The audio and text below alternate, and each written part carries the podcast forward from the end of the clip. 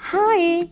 Do you want to hear a story about an angry little girl named Lisa? Lisa was 6. She was a small girl. She was always angry. Her face wore a frown. She had no friends at all. All the children stayed away from Lisa. One day, Lisa's aunt and cousin came to her house. Lisa's mother welcomed them warmly. After lunch, she offered both Lisa and her cousin a few chocolates. Lisa was angry. She wanted all the chocolates.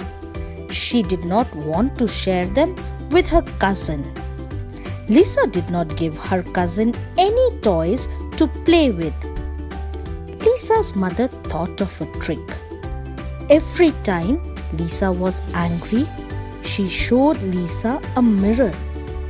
Lisa looked terrible when she was angry. "Why don't you smile, Lisa?" asked her mother. Lisa tried smiling and looked at herself in the mirror.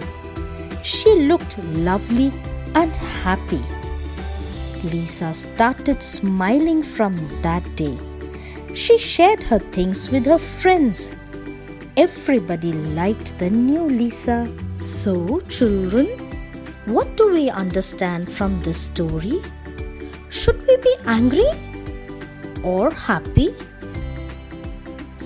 Yes, good children, we should always try to be happy. So, what will be the moral of the story?